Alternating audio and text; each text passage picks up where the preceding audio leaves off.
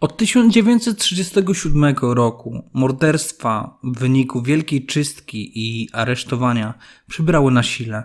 NKWD izolowała i przesłuchiwała, nierzadko z użyciem tortur, działaczy partii bolszewickiej, wojskowych Armii Czerwonej oraz osoby niezwiązane z życiem politycznym. Na bazie fikcyjnych oskarżeń podejrzewanych o zdradę komunistycznych ideałów i ewentualny spisek przeciwko Stalinowi skazywano na karę śmierci wykonywaną najczęściej przez rozstrzelanie. Miliony uwięzionych trafiło do radzieckich obozów w ramach systemu gułagów.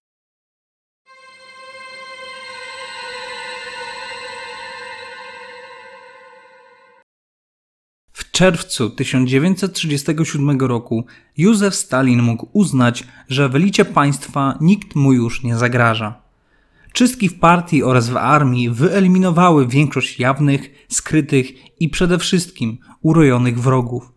Wyroki śmierci wykonywano bezustannie. Sukcesywnym wykonawcą wielkiej czystki był szef NKWD Nikołaj Jeżow. Nazywano go krwawym karłem. Mimo braku wykształcenia był ambitny, zdeterminowany, a być może jego niewielki wzrost ponad 150 cm dopingowało go do tego, by zdobyć pozycję, dzięki której będzie wzbudzał respekt otoczenia. Do swojego stanowiska doszedł niemal dosłownie po trupach, między innymi swojego poprzednika Genricha Jagody.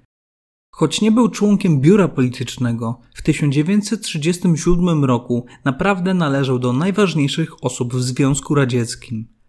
Podobnie jak Józef Stalin był w stanie pracować po nocach, spędzać długie godziny nad biurkiem oświetlonym lampką i podpisywać niekończące się listy nazwisk z wyrokami śmierci. Stalin i Jeżob widywali się często, a w latach 1937-1938 spędzili ze sobą łącznie ponad 800 godzin. Stalin zdawał się mieć do niego słabość, co prawda do czasu. Nazywał go zdrobniale Jeżowikiem,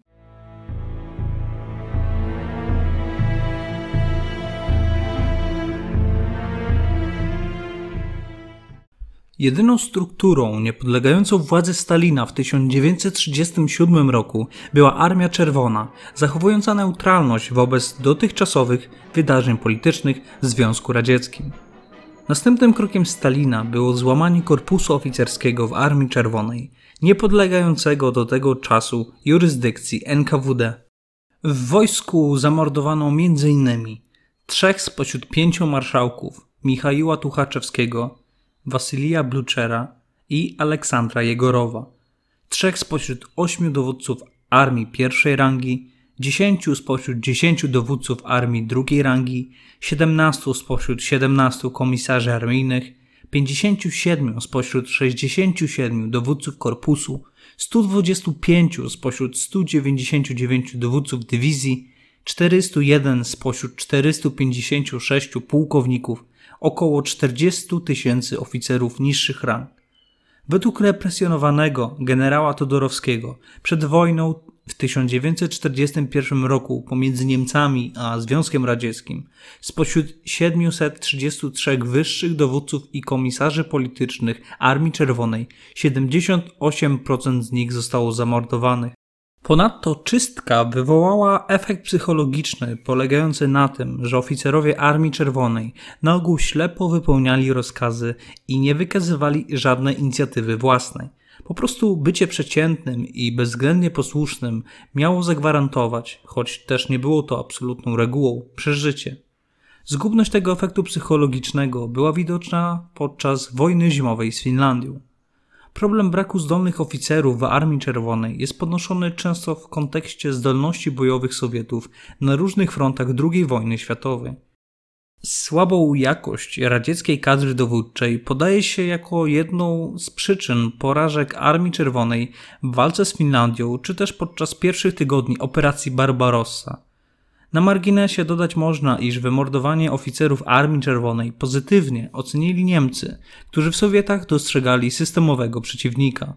Adolf Hitler skomentował wielką czystkę w Armii Czerwonej następująco. Stalin zniszczył pierwszorzędną ekipę sowieckich kadr wojskowych. Brak więc na razie niezbędnych umysłów wśród dorastających następców. Zlikwidowano znaczną część dowódców, co osłabiło radzieckie wojska w przededniu światowego konfliktu. W 1941 roku Niemcy wykorzystali tę zależność bezwzględnie.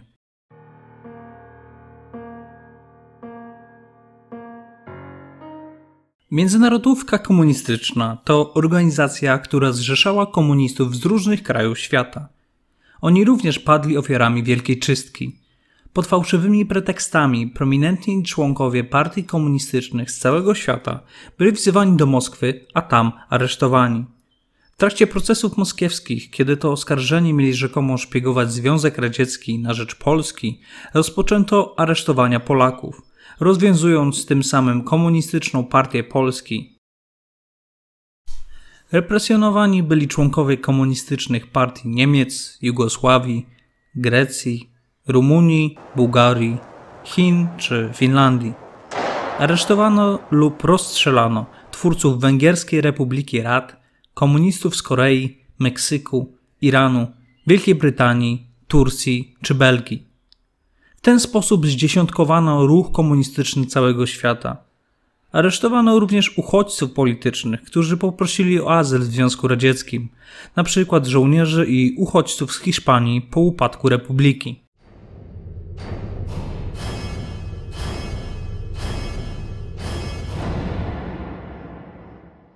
Obecnie szacuje się, że w wyniku terroru obejmującego kontyngenty narodowościowe aresztowano 1,5 miliona ludzi, z czego 700 tysięcy zostało rozstrzelano. Wśród poszczególnych narodowości Polacy i Niemcy ucierpieli najbardziej. Następnie wymienia się Koreańczyków, Kurdów, Greków, Finów, Estończyków, Łotyszy, Chińczyków i Irańczyków.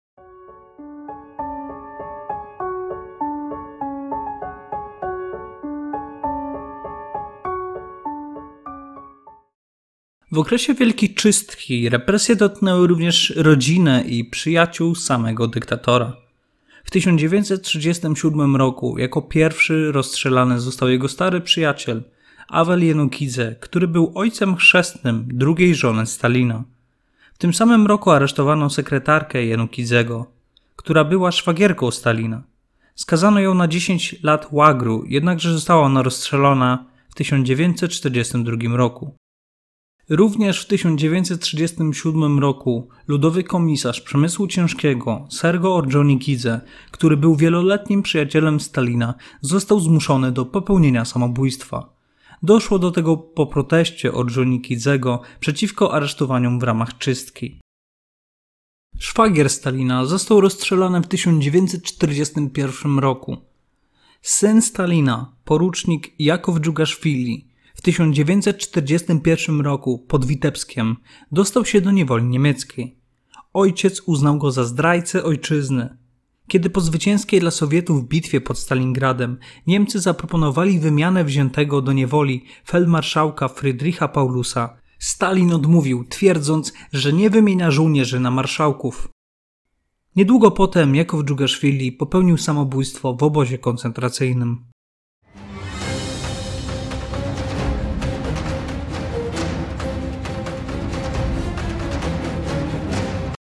Poeta Osip Mandelstam napisał w swoim wierszu Żyjemy tu, nie czując pod stopami ziemi. Nie słychać i na dziesięć kroków, co szepczemy, a w półsłówkach, półrozmówkach naszych cień górala kremlowskiego straszy. Palce tłuste jak czerwie, grubą pięść układa. Za to w 1934 roku skazany został na zesłanie do Czerdynia, co można uznać za wyrok dosyć łagodny – w czasach zsyłki towarzyszyła mu żona Nadjeżda, która w swych wspomnieniach tak opisuje ów wiersz i tamte czasy. Mandelstam wyraził to dokładnie. Żyjemy tu, nie czując pod nogami ziemi. Tak jest do dnia dzisiejszego. Absolutnie nie znamy się wzajemnie. Jesteśmy pooddzielani, chorzy, zmęczeni.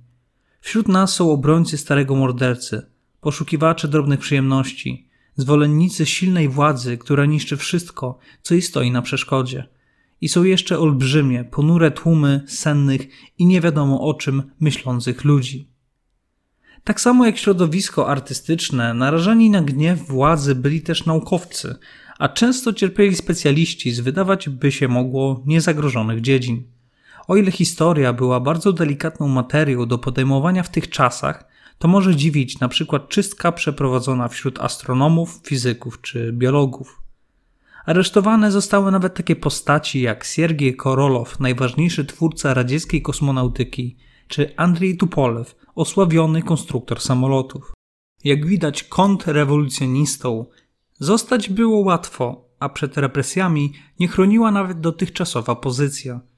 Gdy stalinowski terror wchodził w decydującą fazę, zdarzało się, że zsyłka w najbardziej niedostępne regiony Związku Radzieckiego okazywała się aktem łaski, podawała choć minimum szansy na przeżycie, mimo że warunki podróży i życia, na przykład na Syberii, bywały absolutnie ekstremalne. Zesłani częstokroć trafiali do tak zwanych osad na surowym korzeniu – Oznaczało to umieszczenie w pustym stepie i konieczność samodzielnej budowy pomieszczeń gospodarczych i mieszkalnych, a więc początkowo do spędzania nocy pod gołym niebem. Podróż w głąb sowieckiego państwa była przekładem ekstremum, na jakie mógł zdobyć się Stalin i jego otoczenie wobec własnych obywateli. Takie były odczucia milionów obywateli kraju rad, od robotników przez wojskowych, po inteligencję i aparat partyjny. Słynny referat późniejszego przywódcy Związku Radzieckiego Nikity Chruszczowa w 1956 roku zapoczątkował odwiedź polityczną i jawną krytykę stalinizmu. Nie oznaczało to jednak, że można było ustalić całą prawdę o tym fragmencie dziejów Związku Radzieckiego. Na dokumentach, jakie trafiały do rodzin ofiar ówczesnych czystek, często widniały zmienione daty zgonów. Różnica mogła wynosić nawet 10 lat – za to przyczynę śmierci często określano jako naturalna. To właśnie dlatego cenne są wspomnienia takie jak nadjeżdy Mandelstam, która ocaliła od zapomnienia nie tylko postać męża, ale i świadectwo okrucieństw ery stalinowskich czystek. Zapisków takich jest wiele i to one, a nie często fałszowane dane i statystyki, które przechodziły przez kolejne politbiura, stanowią o grozie i niepewności tamtych dni.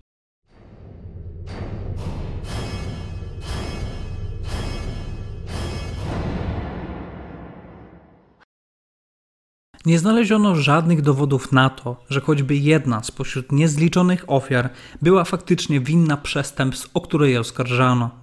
Stalin mordował niewinnych ludzi, aby umocnić i ochronić swoją władzę. Oznaczało to, że pod koniec istnienia Związku Sowieckiego i po jego upadku w 1991 roku Moskwa nie miała wyjścia i musiała uniewinnić wszystkie ofiary wielkiego terroru wobec wraku dowodów przestępstwa.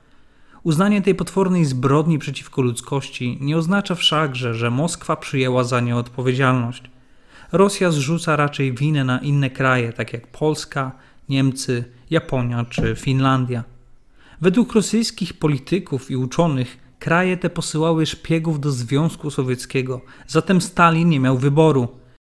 Nawet dzisiaj Moskwa rozpowszechnia dezinformację, którą posługiwała się w latach 30. XX wieku do oskarżania i dyskredytowania innych krajów. Zgodnie z tą propagandą Polska na przykład spiskowała z Niemcami przeciwko Związkowi Sowieckiemu, zatem to Polska jest winna stalinowskiemu terrorowi wobec etnicznych Polaków z lat 1937-1938, a w końcu również zniszczenia państwa polskiego w 1939 roku. Takie uporczywie powtarzane twierdzenia po raz kolejny krzywdzą niewinne ofiary stalinowskiego terroru. Odpowiedzialna rola powinna polegać na sprzeciwie wobec dezinformacji oraz upamiętnieniu ofiar stalinowskiego terroru. To już wszystko na dziś. Dziękuję za uwagę. Zapraszam do subskrybowania kanału, komentowania, podzielenia się tym, co sądzicie o materiale, o tym, co sądzicie o Wielkiej Czystce. Do usłyszenia niebawem.